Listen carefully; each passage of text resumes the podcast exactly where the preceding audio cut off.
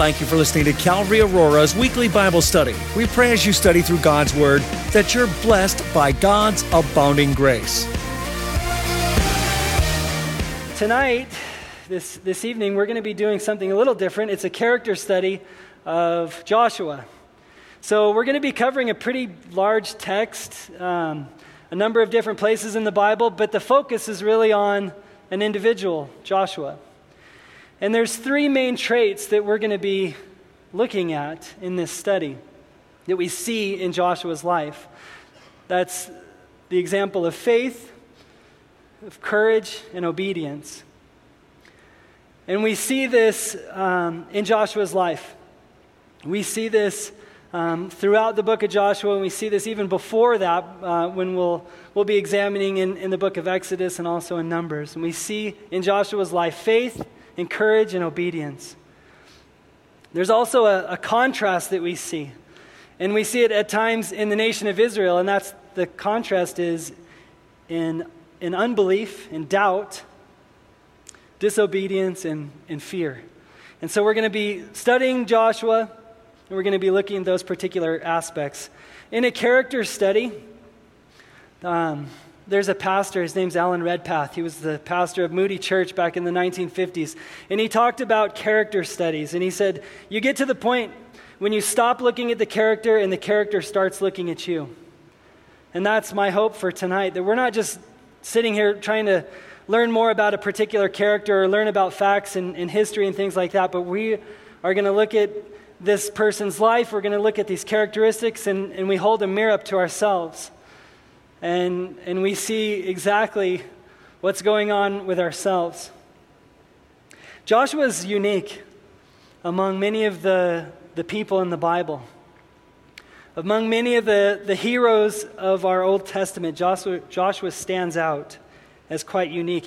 His testimony doesn't include murder and adultery and deceptions and lies and, and cowardice. We do see things like that in Abraham and Isaac and Jacob. We see that in Moses. We see that in King David. But Joshua is, is quite unique. He's certainly not perfect, but he stands out. Joshua was the, uh, from the tribe of Ephraim. His grandfather Elishama was the leader of the army of Ephraim.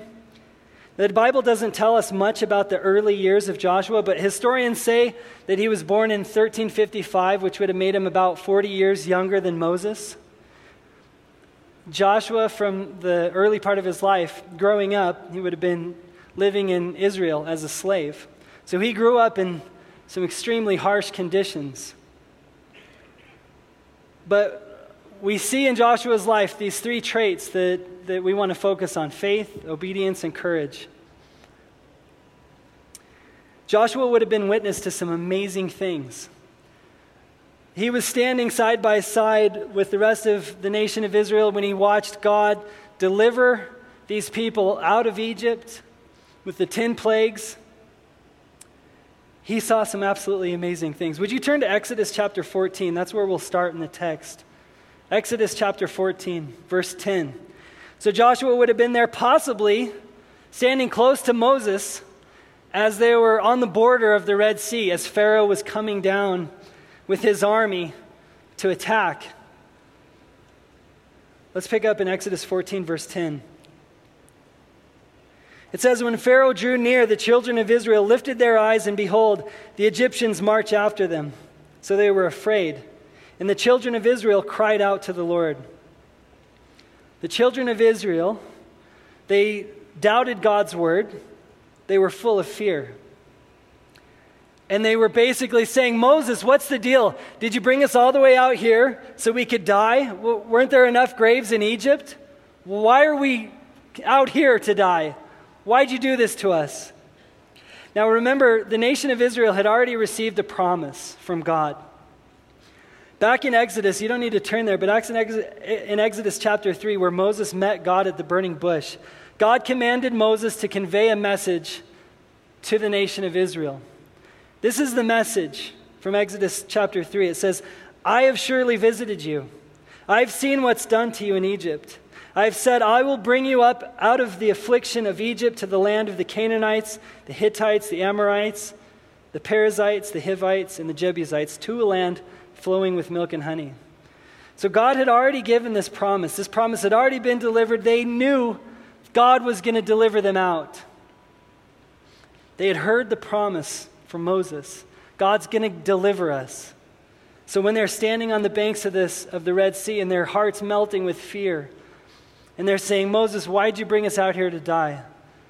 This is unbelief. This is unbelief. This is fear. And this is rebellion. This is disobedience. God had promised to deliver him, but, but they didn't believe the promise. In Exodus chapter fourteen, let's pick up in verse eleven. They say, why have you dealt with us so, to bring us up out of Egypt? Is this not the word we told you in Egypt, saying, let us alone that we may serve the Egyptians? For it would have been better for us to serve the Egyptians than we should die here in the wilderness. Unbelief, disobedience, and fear. Joshua was there witnessing all of this stuff. He saw everything, all these situations Joshua was there for. God miraculously parts the Red Sea. You guys know the story. Israel walks through on dry land. God instantly destroys Pharaoh's army. Everyone witnesses God's promise being fulfilled. They all witness God's provision. They all witness God's power. They all saw it, including Joshua. Even though everyone was a witness to these miracles, it's almost immediate that some people in the camp begin to grumble against God. They, they begin to complain against God about their situation. They complain because the water's bitter. God turns the bitter water into sweet. He provides for everyone. Promise is kept. God's power is displayed. His provision is displayed. Again, they complain about the food. In Exodus chapter sixteen, flip over a, a couple chapters to chapter sixteen, verse three. Oh, that we had died by the hand of the Lord in the land of Egypt, when we sat by the pots of meat, when we ate bread to the full.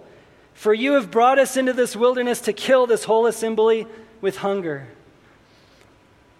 They had the promise from God. God said, I know what's going on in your life. I know the affliction that you've endured, and I'm going to deliver you. And they witnessed all these miracles up until this point, but yet there's still this heart of, of unbelief and of disobedience and fear. God rains down Moses, uh, Moses? No, God rains down manna from heaven. He provides for him once again. He shows that he's keeping his promise. He shows his power. He shows his provision. Joshua saw all this. Now we first hear about Joshua in Exodus chapter seventeen, which if you could flip over there. Exodus chapter seventeen, Amalek seems to ambush the nation of Israel out of nowhere as they're on their journey towards the promised land. Moses called on Joshua to lead the army. This is the battle where Moses went up on the hill with Aaron and Hur, and as long as he was holding the staff of God up, Israel would prevail. Moses, Joshua was there leading this army. Now, just a, a little background. The Exodus from, from when Israel left the land of Goshen was around fourteen forty-six B C, and from what I understand, it would have taken about a year for them to get to this place in the wilderness of Paran, which is the wilderness just to the south of Canaan, which is where we're going to pick up in the book of Numbers, chapter thirteen. I know we're flipping around a lot, but we're again, we're just looking at a particular individual. Flip over to Numbers chapter thirteen. So about a, somewhere around a year from the time that they left until they get to this place where they send the spies out would have been around a year. So pick up in Numbers chapter thirteen. Now, obviously we're skipping over a lot of stuff. A lot has happened between where we just left off in Exodus and where we are here in Numbers. For instance, Moses is on Mount Sinai. He receives the Ten Commandments, um, the tabernacle, Uh, is constructed. All of the, the laws about offerings and sacrifices are given. So lots happened in between where we are um, when they left Israel and where we pick up here in Numbers thirteen. We're not going to deal with that tonight. We're just going to focus on Joshua.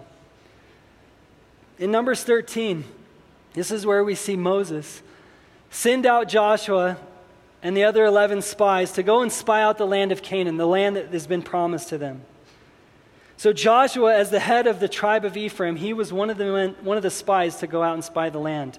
Numbers thirteen, let's read verses one and two. It says, "And the Lord spoke to Moses, saying, Send men to spy out the land of Canaan, which I am giving to the children of Israel. From each tribe of their fathers you shall send a man, every one a leader among them."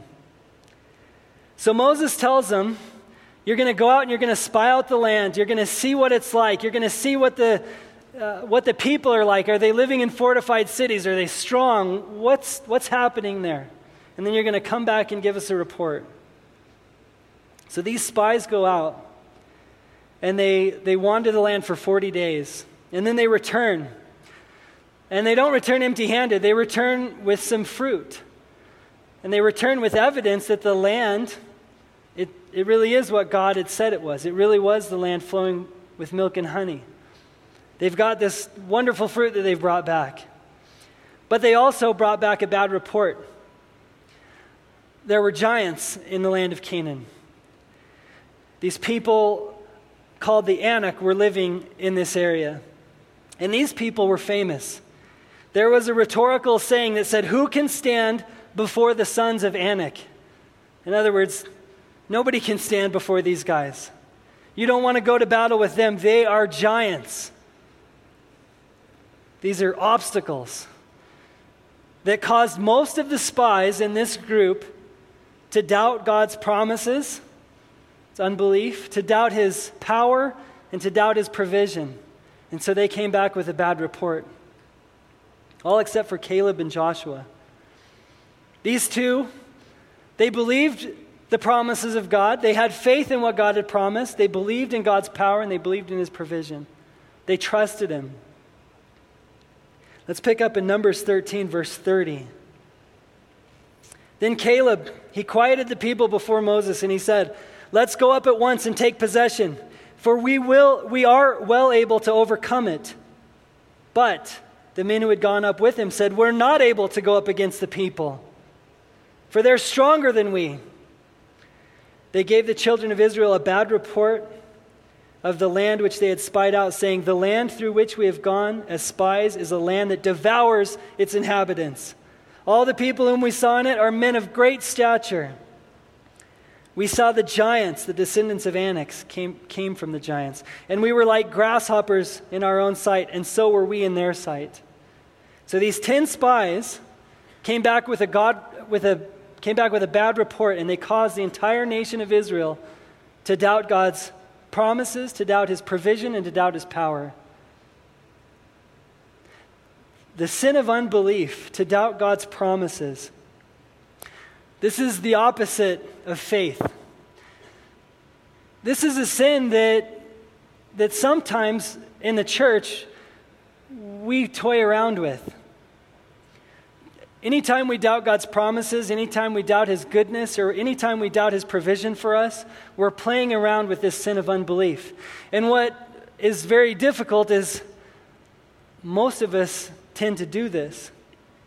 And so if most of us tend to be involved in this particular kind of sin, then, then we kind of look at each other and say, well, we're all doing it, so you know, it's it's not really that bad. And so if you see a brother who begins to doubt God's promises or his provision, you kind of come alongside and say, you know what, I do it too, I understand. It's not that bad, don't worry about it. Charles Spurgeon had something to say about this sin of unbelief, and this has always stuck with me. I'm going to read this quote to you from Spurgeon. He says, "Is it not the very summit of ignorance, I'm sorry, is it not the very summit of arrogance and the height of pride for a son of Adam to say, even in his heart, God, I doubt thy grace, I doubt thy love, I doubt thy power." And he went on to say, "If we could roll all sin up into one mass, murder, blasphemy, lust, adultery, fornication, everything that is vile, and unite them into one ball of corruption, even then it would not equal the sin of unbelief. He goes on to say it's the masterpiece of Satan, the sin of unbelief. Unbelief is the sin that kept this entire generation from inheriting the promised land. It's the sin that that, that caused this entire, the, the group, the men of war that were there on the border of the promised land, they ended up wandering in the desert for the next forty years because of unbelief. And as Christians, we tend to play around with this sin, and, and sometimes we even come alongside each other and say, it's okay.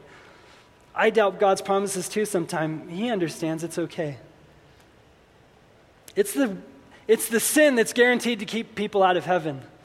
John three eighteen, it says, he who believes in him is not condemned, but he who does not believe is condemned already, because he has not believed in the name of the only begotten Son of God. This sin of unbelief is the masterpiece of Satan. I have to remind myself of that. Every time I'm tempted to doubt God's promises, or, or I'm tempted to doubt God's goodness, or I'm tempted to doubt his provision for me, I have to remind myself, you're playing around with the sin of unbelief. You're playing around with the masterpiece of Satan. When I remember that this is Satan's masterpiece, I don't mess around with it anymore. I repent from it. May we all repent from this sin. God had promised Israel the land. It was a clear promise. Moses delivered this promise. He said, guys, this is what Moses has told, or this is what God has told me. He's seen us. He's going to deliver us. He's going to take us to this land flowing with milk and honey. But they doubted it. They doubted the promise. They doubted the provision. They doubted the power of God.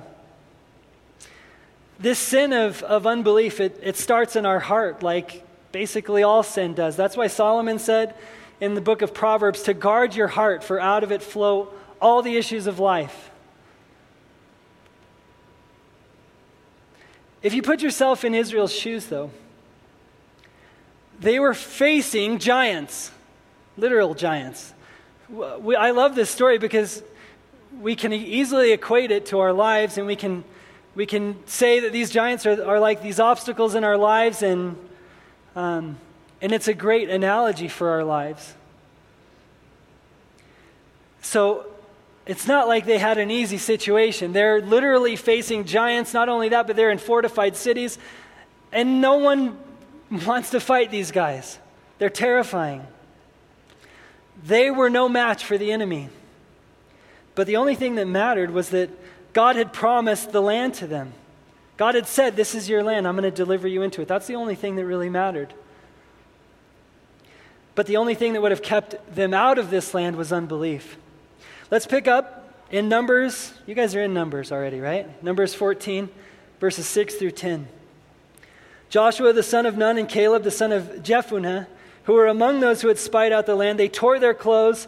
They spoke to the congregation of the children of Israel, saying, the land we passed through to spy out, it's exceedingly good land.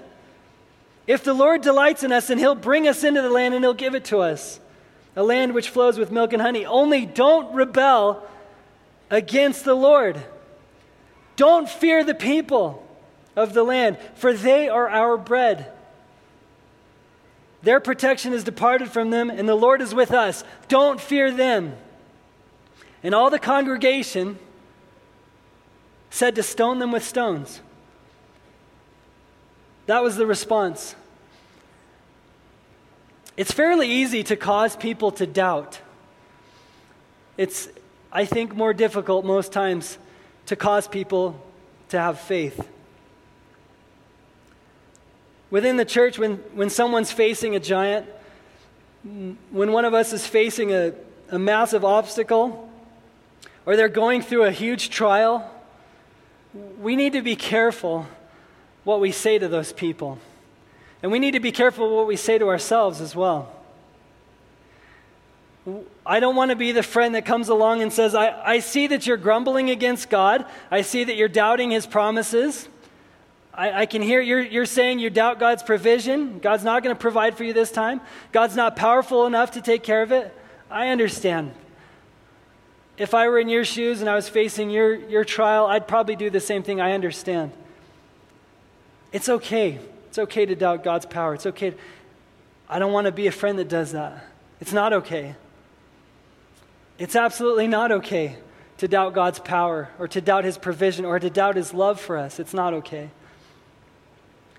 I want to be the friend that comes alongside with love and encourages that person in the Lord, reminds them of God's power and reminds them of God's faithfulness and reminds them that God's a good father and he loves you and he cares for you. He promises to work all things for the good of those who love him and are called according to his purpose. The congregation wanted to stone Caleb and Joshua. These people chose to doubt God, and God doesn't take this lightly. In the next verse, God says, "How long will these people reject me? How long will they not believe me with all the signs which all that I've performed among them?" Their unbelief is rejection. They doubted his promises, they doubted his goodness, and in essence, they were rejecting God. Now, as a father, I have just a tiny idea. I, I can just kind of grasp a little bit of God's heart when, when it comes to a situation like this. And the way that I, I kind of equate it is um, when my kids were little and they would climb up in a tree and they would get stuck, then they would cry out, "Dad, help me, I'm stuck." And I'd go over there and I'd say, "Okay, listen, jump. And I promise you, I'm going to catch you. I promise you, just jump." And when my kid, when they were young enough, they'd be like, "Okay, Dad," and they, they jump. And I catch them. And as a dad, watching my son listen to my promise, muster up courage, and say, "Okay," and he jumps. Oh my gosh, that fills my heart with joy as a dad. You know what I mean? Uh, my son trusts me enough for him to put himself at risk, to lose control, and, and to jump into my arms because he trusts his dad.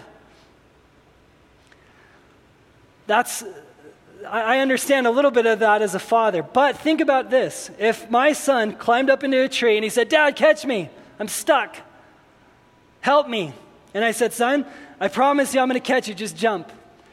And my son goes, "You're not going to catch me. In fact, I bet you as soon as I jump, you're going to turn around and you're going to walk off. And I'm going to fall out of this tree and I'm going to break my legs. That's what you're going to do." As a dad, if my son said that to me, you know what that would do to my heart? Oh, it'd break my heart immediately. "Son, how, how could you think that? I'm your father. I love you. I'm not going to drop you." As a, as an earthly father, I'm strong enough to catch my boys. We're talking about the omnipotent, all-powerful God, creator of the universe. For us to doubt his power? As a father, I love my son. I don't. I, I want to take care of him. I don't want him to get hurt. And I do everything in my power to show him my love for him. I'm going to catch him. Our Father, he showed us his love by coming to earth as a man and taking upon himself all of our sins. And he died for us. Not only that, but he, but he rose from the dead. Jesus said, "Greater love has no man than this, that, that he would die for his friends." That's how much love God has shown to us. So as, as Christians, when we get to that place and, and we're tempted to doubt God's love, we have to remember, God loves me. He loves me so much. This is what he did for me. He died for me. We can't doubt his love. This sin of unbelief is, is such a terrible sin. And whenever we see it, God never comes alongside and says, "I understand your sin of unbelief. It's okay, don't worry about it." He doesn't respond that way. The response is quite harsh. The nation of Israel, because of their sin of unbelief, they spend the next forty years wandering in the wilderness until that entire generation of men of war died in the wilderness. Let's turn over to the book of Joshua, chapter one. Now we remember that Joshua had been a witness to all of this stuff that had been happening. Joshua saw all of it. Joshua saw God, God promises fulfilled. He saw God's promises fulfilled. He saw God's power displayed. He saw God's provision. He was witness to all of this. And so what we get to see in Joshua, as opposed to what we would see from time to time in the nation of Israel, in Joshua we saw faith and obedience and courage. These are the traits that, that we need to have. These are the traits that we need to encourage in others as well. And and by the way, this is the kind of thing that you guys have been doing for us as we've been serving in Belling. I get messages from Pastor Ed once in a while, and and from the other pastors here, Pastor Jason, and then the, the kind of things that they say to me is, go for it, man, go. Trust the Lord. Do it, man, go, go. You can do this. God's with you. Obey his voice. This is the kind of thing that, that you guys are doing to us. These are the encouragements. And it's so important, because if, if one of those guys texted me and they said, oh man, I don't know what you think you're doing down there, but you're probably going to fail, I'd be like, oh, why'd you tell me that? I'm going to fail now. I'm going home. I mean, because sometimes we're we're on pretty shaky ground, and if and if I got a bad report or, or a bad message, and they said, man, I don't know what, what you think you're doing down there, but you know, something's not right, or what, that could that could really cause some problems. But when they're like, hey, trust God. He's with you. Don't be afraid. Trust him. Step out, dude. Go, go do it. This is the kind of encouragement we need to be to each other. And we need to be the ones that will that will correct each other. When when we're in that place where we start to doubt God's promises or his power or his love or anything, we've got to be those ones that say, brother, he's He loves you. Don't doubt him. Don't doubt his love for you. He loves you. Joshua chapter one, verses one and two. After the death of Moses, the servant of the Lord, it came to pass that the Lord spoke to Joshua, the son of Nun, Moses' assistant, saying, Moses, my servant, is dead. Now, therefore, arise, go over the Jordan, you and all this people, to the land which I am giving them, to the children of Israel. So this is an amazing moment. They had made it from, from, the, from the time of the forty years wandering in the wilderness. Joshua had been witness, watching all the men, the men of war, who had doubted God's promise. He watched each one of them die in the wilderness. And finally, he's on the border. He's on the banks of the Jordan River. And he's back at this place forty years later where he had spied out that land. He's back at the promised land. Pick up in verse five. No man shall be able to stand before you all the days of your life. This is God speaking to Joshua. What a promise. As I was with Moses, so I will be with you. I will not leave you nor forsake you. Be strong and of good courage. God's saying, don't be afraid. I won't leave you. I won't forsake you. This is a promise that God's given to us as well. God's promised us He won't leave us. He won't forsake us. Don't be afraid. Verse seven. Only be strong and very courageous, that you may observe to do according to the law which Moses my servant commanded you. Do not turn from it from the right hand or to the left, that you may prosper wherever you go. This book of the law shall not depart from your mouth, but you shall meditate on it day and night, that you may observe to do according to all that is written in it. So God commands Joshua to be strong and courageous, to have faith, to obey his commands, and you'll have victory. And throughout the book of Joshua, we see him exhibit faith, obedience, and courage, which results in victory after victory after victory. I don't think it's wise to be looking for formulas in the Bible all the time, because sometimes we can hear a formula, and sometimes that formula can really trip us up, but I think this is a pretty good formula. Faith, courage, and obedience ultimately equals victory. I don't think you can really go wrong with a formula like that. Faith, courage, obedience ultimately is going to result in victory. And then the, on the negative sense, unbelief, fear, and rebellion ultimately is going to wind up in death. Death, eternal separation from God, hell. God promised that no man would be able to stand against Joshua, and God was faithful. He kept his promise. God promised that he would be with Joshua, that he wouldn't forsake him. Guess what? God kept his promise. God promised us basically the same thing. In Romans eight, Paul said, if, if God is for us, who could be against us? In Hebrews thirteen, so we may boldly say, the Lord is my helper. I will not fear. What shall, what can man do to me? So battle after battle is recorded throughout the book of Joshua, starting with the Battle of Jericho in chapter six. Let's turn there to uh, Joshua chapter six. Actually, sorry, chapter seven. Battle of Jericho, amazing defeat. God is with Joshua, and he has victory over the over the battle. But in chapter seven, something, something happens. Achan, one of the Israelites, he had dis- disobeyed the Lord. He had taken some of the treasure from the, the battle at Jericho. And so when the, when the Israelites went up against Ai, they were defeated. Look at verse seven, chapter seven. Joshua said, "Alas, Lord God, why have you brought this people over the Jordan at all? To deliver us into the hand of the Amorites, to destroy us? Oh, that we had been content and dwelt on the other side of the Jordan." Joshua is grumbling, and it sounds a lot like the grumbling that he heard at the banks of the Red Sea. It sounds a lot like the grumbling that he heard when the water was bitter or when there wasn't enough food. Joshua stumbles here, and you can see in his stumbling unbelief and fear and disobedience. Now, if you were Joshua's friend, what would you come alongside Joshua and do? What would you say to him? "Hey, Joshua, I know you suffered a major loss. You got thirty-six people killed. That's pretty bad.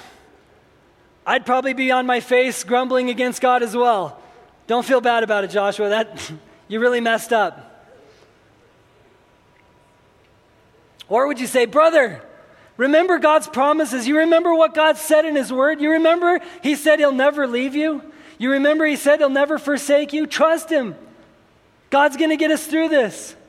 I know it's not what you expected, but, but trust God. He's going to get us through this." Sometimes, uh, not sometimes, I think as, as brothers and sisters in the church, we're very, we're very caring and we're, and we're well-meaning with each other when we come alongside and, and we give that kind of counsel and we say, I, I understand. I understand that you're doubting God right now, and it's okay. And, and we're trying to do that with a heart of, man, I don't want you to feel so bad. But as disciples of Christ, we we can't be toying around with the sin of unbelief. Every time you see it in the Bible, it it's not good. It's not good for the people who are who are unbelieving. There's never a time in the Bible when you see someone who's who's, expl- who's displaying disbelief or, or unbelief in God, and it and it works out perfectly for them. It, it doesn't work that way.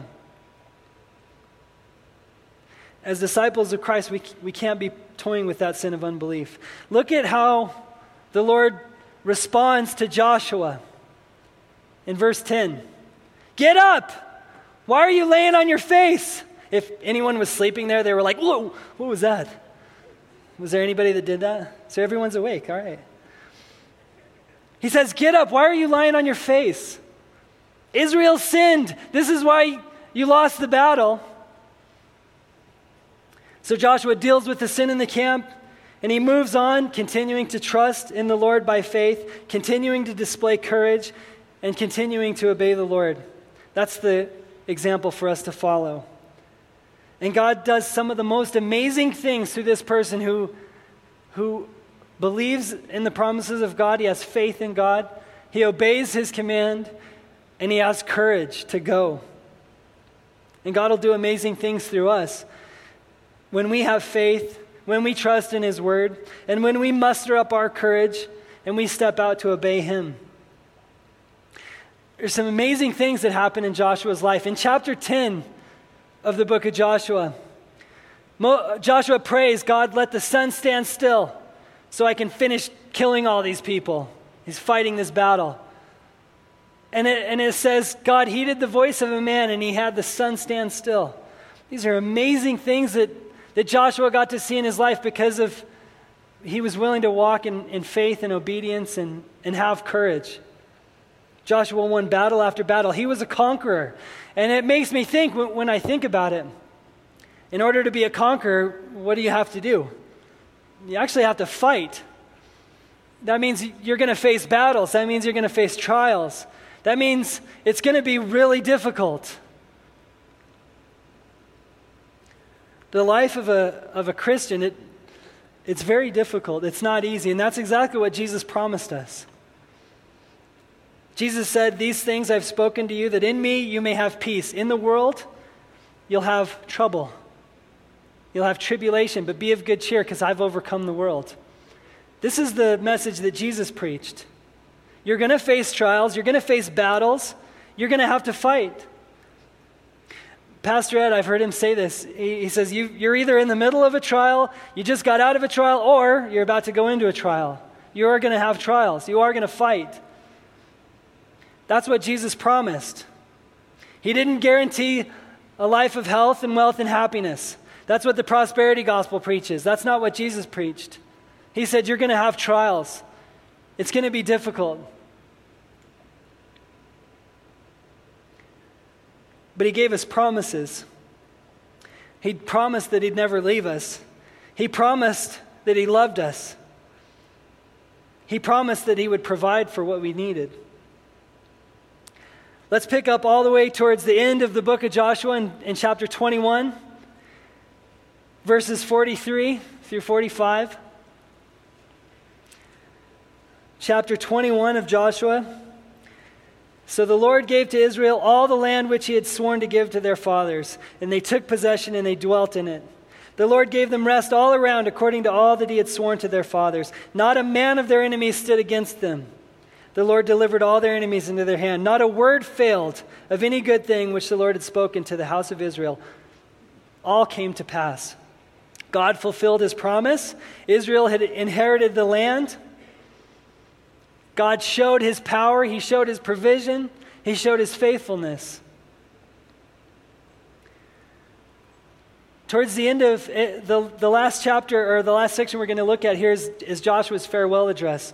In chapter twenty-four, go ahead and turn over there. Joshua had, had fought the good fight. He had finished this race well. He, he kept the faith. That's the kind of person that I want to hear from.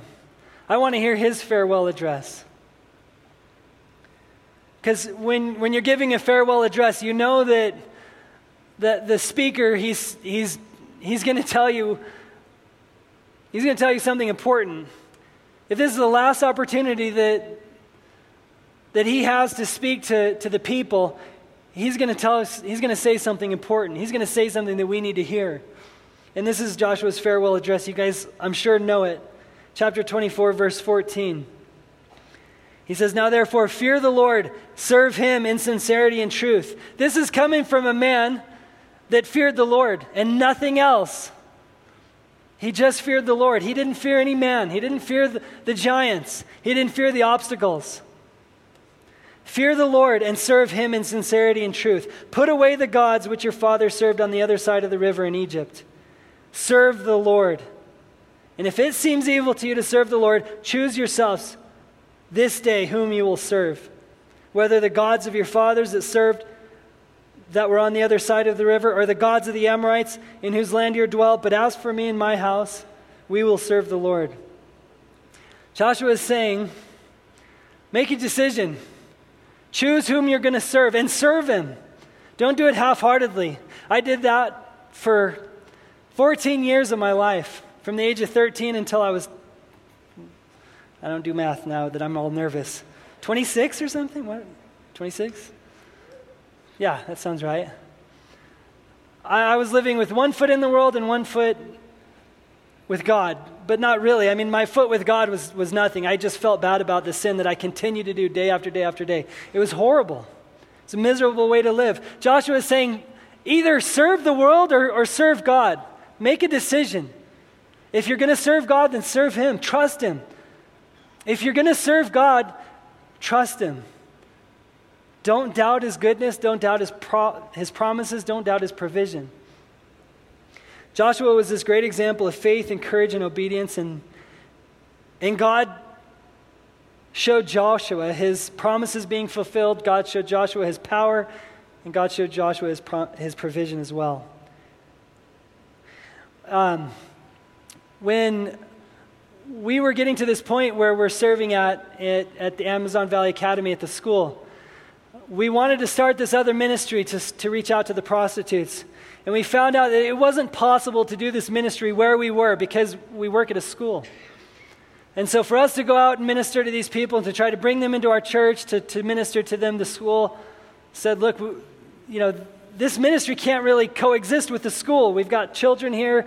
You know, we have to we have to look out for this. So, so we realized we couldn't continue that, but we knew God was calling us to do this.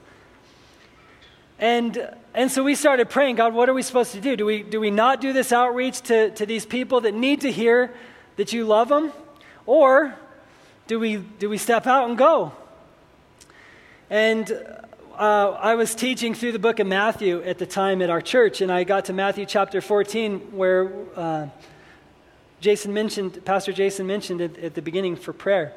And and we were studying where Jesus walks on water.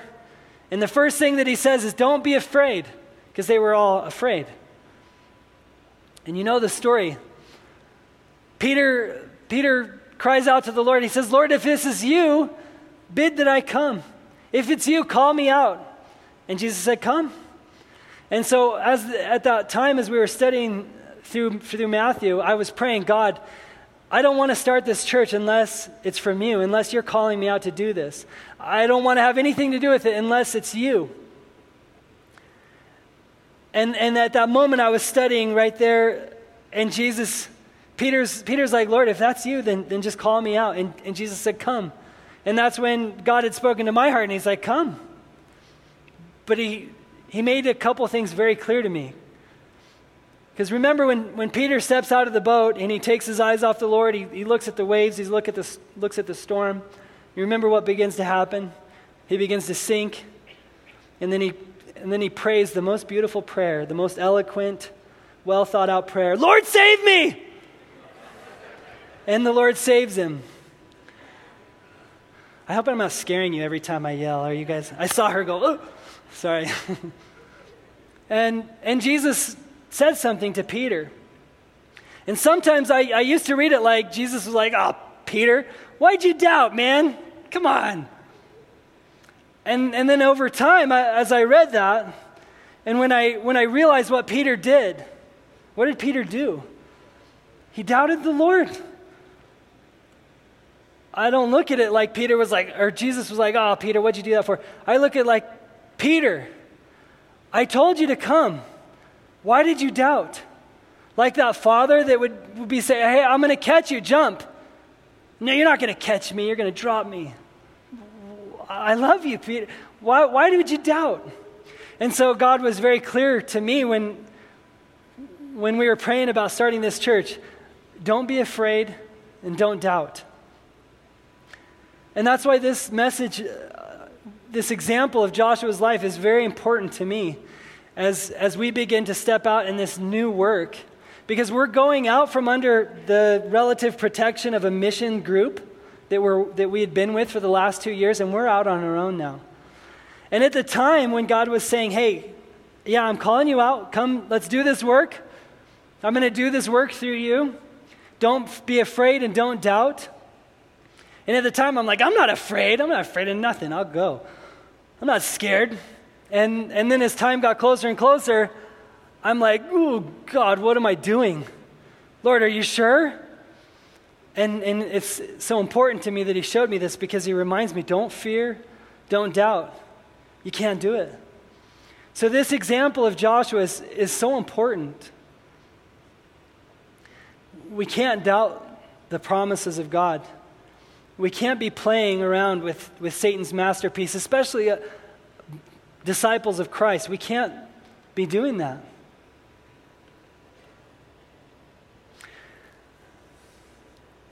Joshua's farewell address, again, he's got one opportunity, this last opportunity to speak to the congregation, and he tells them the most important thing he could. He, he tells them, make a decision. And, and there may be somebody in here that needs to make a decision. There may be somebody in here that, that, um, that has never made a decision to surrender their lives to Jesus Christ. So, I want to give an opportunity for, for anybody in here to make that decision now. As we've seen through the life of Joshua, this, this, this walk with God, it requires faith. It requires us to trust in what, what God has said. And what God has said is that you've sinned. You've fallen short of the glory of God. And the Bible said, the wages of sin is death. And the Bible also says the gift of God is eternal life. And if you place your faith in Jesus Christ, he's faithful to forgive you of your sins. So I want to take this moment, if we could, bow our heads. As a church, let's pray. But if, if you are that person that God's calling to, to surrender their lives at this moment, then I just ask you to, to raise your hand. God bless you. God bless you.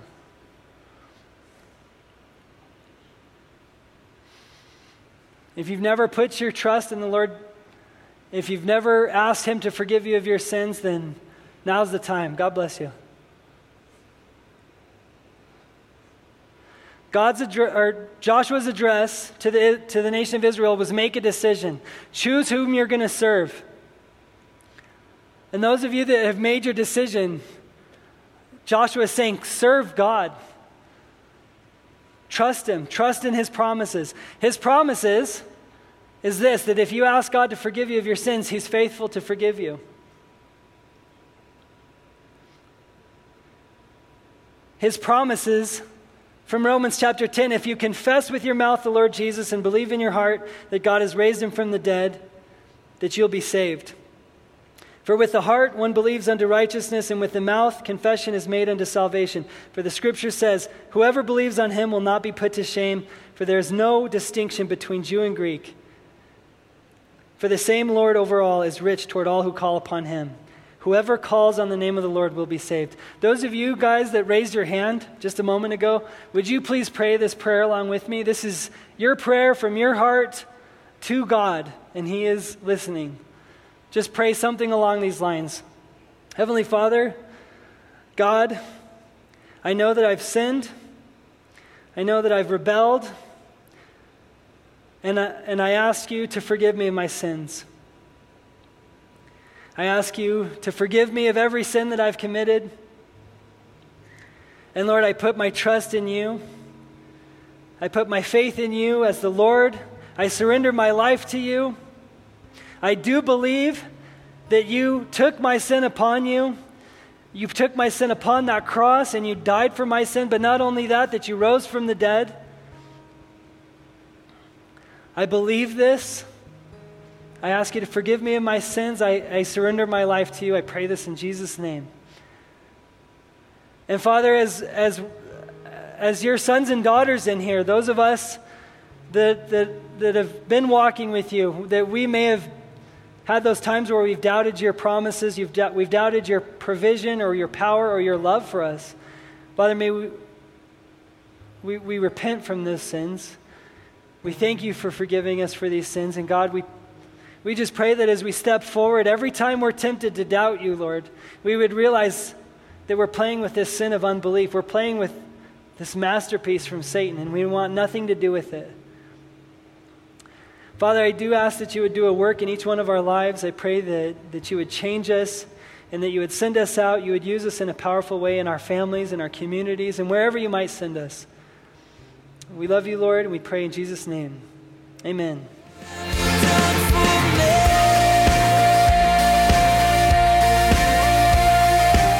We pray that you've been touched by this study from Calvary Aurora. For prayer or a copy of this study, call area code three oh three, six two eight, seven two hundred. Be blessed this week in the Lord.